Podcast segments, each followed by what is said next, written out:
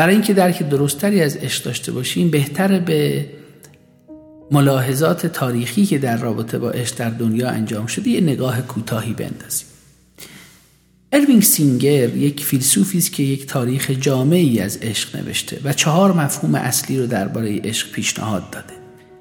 یکیش عشق مالکانه یا اروسه یا عشق اروس که این عشق اروس بیشتر در جستجوی زیبایی حقیقی است. این همون چیزی است که در کشور ما هم در کتاب های دکتر شریعتی بعضا بهش اشاره شده که دوست داشتن برتر از عشق است که این بر میگرده به مقالاتی که از یونان به دست اندیشمندان عشق رسیده و اونجا در مورد این صحبت می‌کنن که عشق سه تا ساحت داره عشق اروس عشق فلیا و عشق آگاپه که عشق اروس همون عشق مالکانه است که تو شما به شدت تملک وجود داره و اون تملک اینقدر زیاده که سایه عشق رو خیلی وقتا از شما جدا می‌کنه و بر میداره اما اون مالکیت همچنان توش هست. نوع دوم عشق از نگاه سینگر عشق دوستانه یا فلیاست که این عشق در روابط دوستانه است که ما اونجا میبینیمش بدون تملک و با آزادی. نوع سوم عشق مطیعانه یا نماسه که توش تسلیم و اطاعت و همه اینها نهفته است. بعضا حتی از نگاه سینگر توش یک بعد فرازمینی هم هست و انگار اون بعد تسلیم یک بعد فرازمینی هم پیدا می‌کنه. و عشق آگاپه که عشق آگاپه عشق به جهانه که به, نوع به نوعی از نگاه سینگر یک عشق الهی هم هست. توی مفهوم سازی هایی که در مورد عشق حداقل تا به امروز انجام دادن توجه کمتری به عشق رومانتیک در روابط عاشقانه شده. عشق رومانتیک حتی بعضی وقتها به عنوان نقطه مقابل بالغ بودن و منطقی بودن معرفی میشه که یکی از کتاب های خوبی که در این زمینه هست کتابی هست تحت عنوان درباره عشق رومانتیک که خانم بروگارد اون کتاب رو نوشتم و من هم ترجمه کردم که توی اون کتاب خیلی دقیق به این اشاره می‌کنه که اتفاقا عشق رومانتیک نه تنها از عقل و بعد منطقی به دور نیست بلکه منطق و اصول خودش رو داره و آدم ها برای شناخت اون باید وقت بگذارن و دنبال بکنن. بسیاری اوقات وقتی در مفهوم عشق ما عمیق میشیم می‌بینیم عشق رمانتیک و شهبانی و پرشور در تمام فرهنگ ها و در طول تمام دوره های تاریخی وجود داشته. حتی ما خیلی وقتها پژوهش هایی که تو این زمینه انجام شده رو که نگاه می‌کنیم می‌بینیم هر دو نوع عشق پرشور و انتخاب آزاد زوج مثل سایر مظاهری که در عشق حداقل وجود داره چندین هزار سال پیش در موردش صحبت شده و توی تمدن بشری حداقل بوده. در ادبیات چین در ادبیات ایران و در ادبیات اروپا بسیار اوقات اینها رو شما می‌بینید. اگرچه امکان داره که جنبه های جهانی از عشق وجود داشته باشه اما اثر فرهنگ و دوره تاریخی بر روی مظاهر و بیانات خاصی که از عشق حداقل شده غیر قابل انکاره. برای همینم شما در هر فرهنگی که میرید می‌بینید که تعبیرهای مختلفی حداقل ازش هست. چشماندازهایی که درباره عشق تا به امروز ازش صحبت کردن اینه که عشق به عنوان یک هیجان اصلی که خودش مبنایی برای تمام هیجانهای پیچیده و ظریفتر هست معرفی شده. و اگرچه ما با شور و اشتیاق وارد این فضا میشیم اما لزوما شاید نباید با همون احساس اون رو تمام بکنیم. وقتی که عشق رو به عنوان یک هسته مرکزی در تکامل انسانی نگاه می‌کنیم می‌بینیم که در دل این پدیده نیاز به تعلق داشتن به عنوان نیاز اساسی در زندگی ما مطرح است و همه ما نیاز داریم به دلبستگی و ارتباط که بخشی از میراث تکاملی آدم هاست.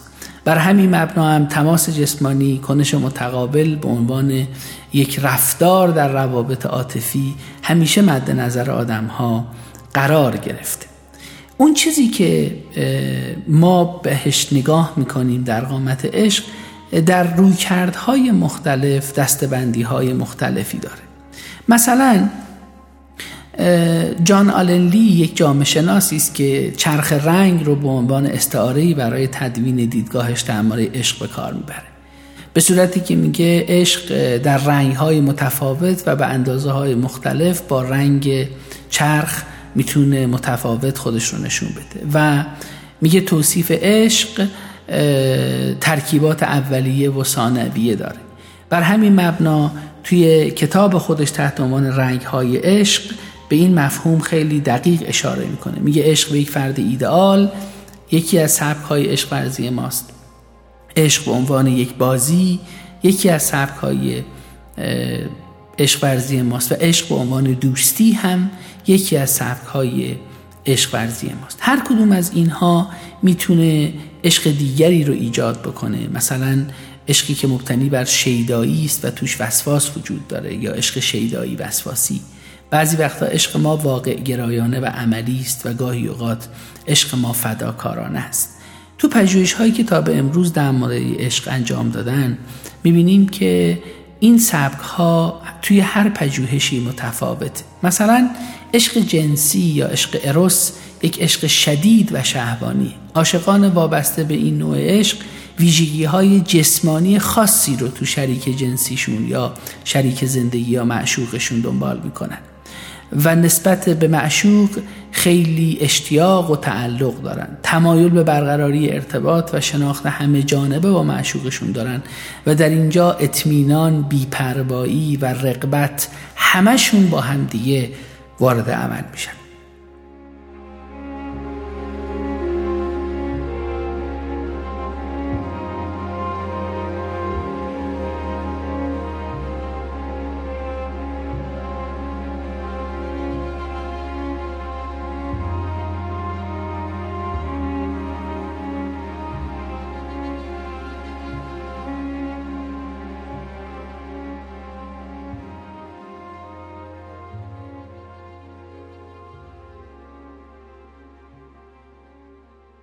عشق تفننی یا لودوس عشقیه که به عنوان یه بازی ما بهش اشاره می‌کنیم. اگرچه از نوع جدی اون باید اون رو در نظر گرفت اما عاشقان وابسته به این سبک عشق عشق رو به عنوان یک سرگرمی مطلوب و خوشایند برای تمام افرادی که درگیرش هستند در نظر می‌گیرن. و حتی ممکنه همزمان چند تا رابطه عاشقانه متعادل هم داشته باشن و احساس خیلی خوبی هم بکنن و توش هم هیجان شدید هم داشته باشن اما توش تعهد یا مسئولیت پذیری حداقل نیست. عشق دوستانه یا استروک عشقی است که بر مبنای دوستیه. بیشترین شباهت رو به عشق رفاقتی که توی روابط بین فردی حداقل ازش می‌بینیم عشق دوستان است. کسانی که این سبک ارتباطی رو دنبال می‌کنن عمدتا رفتارهاشون پایداره. فضای رابطهشون امنه و راحتن با شریک زندگیشون یا معشوقشون. و شریکی دارن که ارزش ها و تمایلات مشترکی با اونها داره و می‌تونن هم معشوق و هم بهترین دوستشون باشه.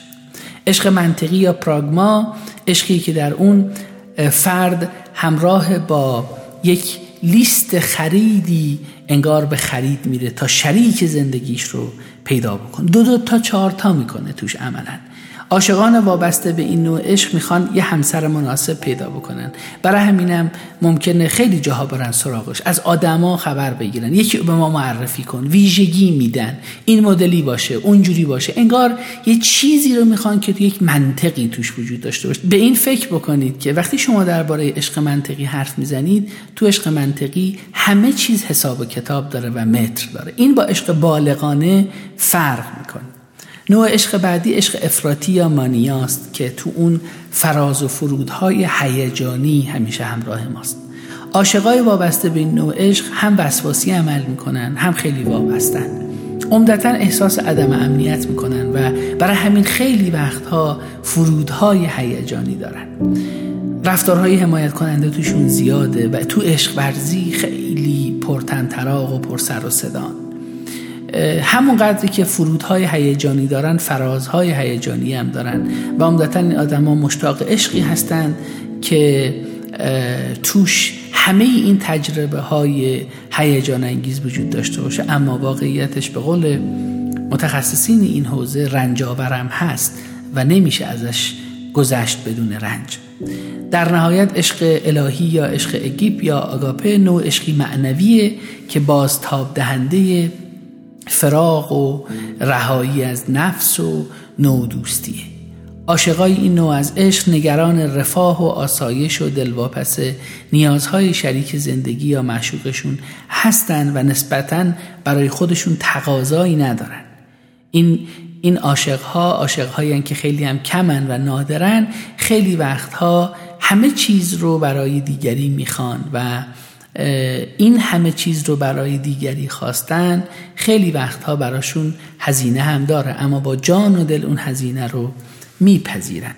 و همین دلیل هم هست که شما وقتی که به ابعاد مختلف عشق در زندگی آدما نگاه می‌کنید اینجا اون به اصطلاح شعر سعدی خیلی معنا پیدا می‌کنه که مقدار یار هم نفس جز من نداند هیچ کس قدر و اندازه و منزلت اون کسی که هم نفس منه نه لزوما همراه من نه لزوما هم, سفر من نه لزوما همسر من کسی که هم نفس من هست مقدار و ارزش اون رو فقط آدم های خاص می‌تونن درک بکنن. مقدار یار هم نفس جز من نداند هیچ کس.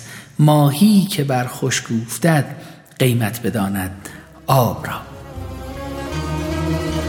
مقدار یارم نفس چون من نداند هیچ کس.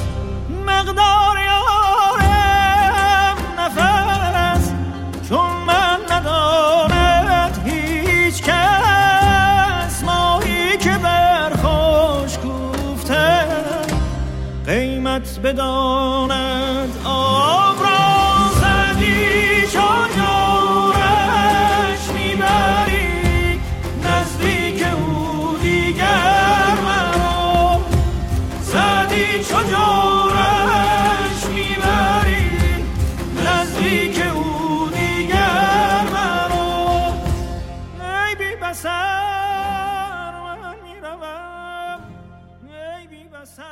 وقتی ما به عشق در سالهای اخیر بهش نگاه می‌کنیم می‌بینیم عشق در سه تا دستبندی خودش رو نشون داده. در تاریخ عشق ورزی.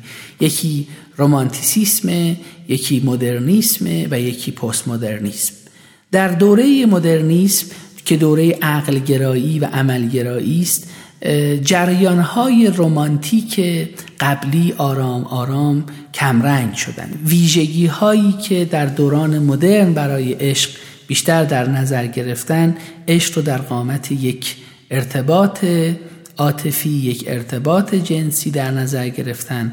و خب خیلی وقت هم همین معنا رو براش تعریف کردن.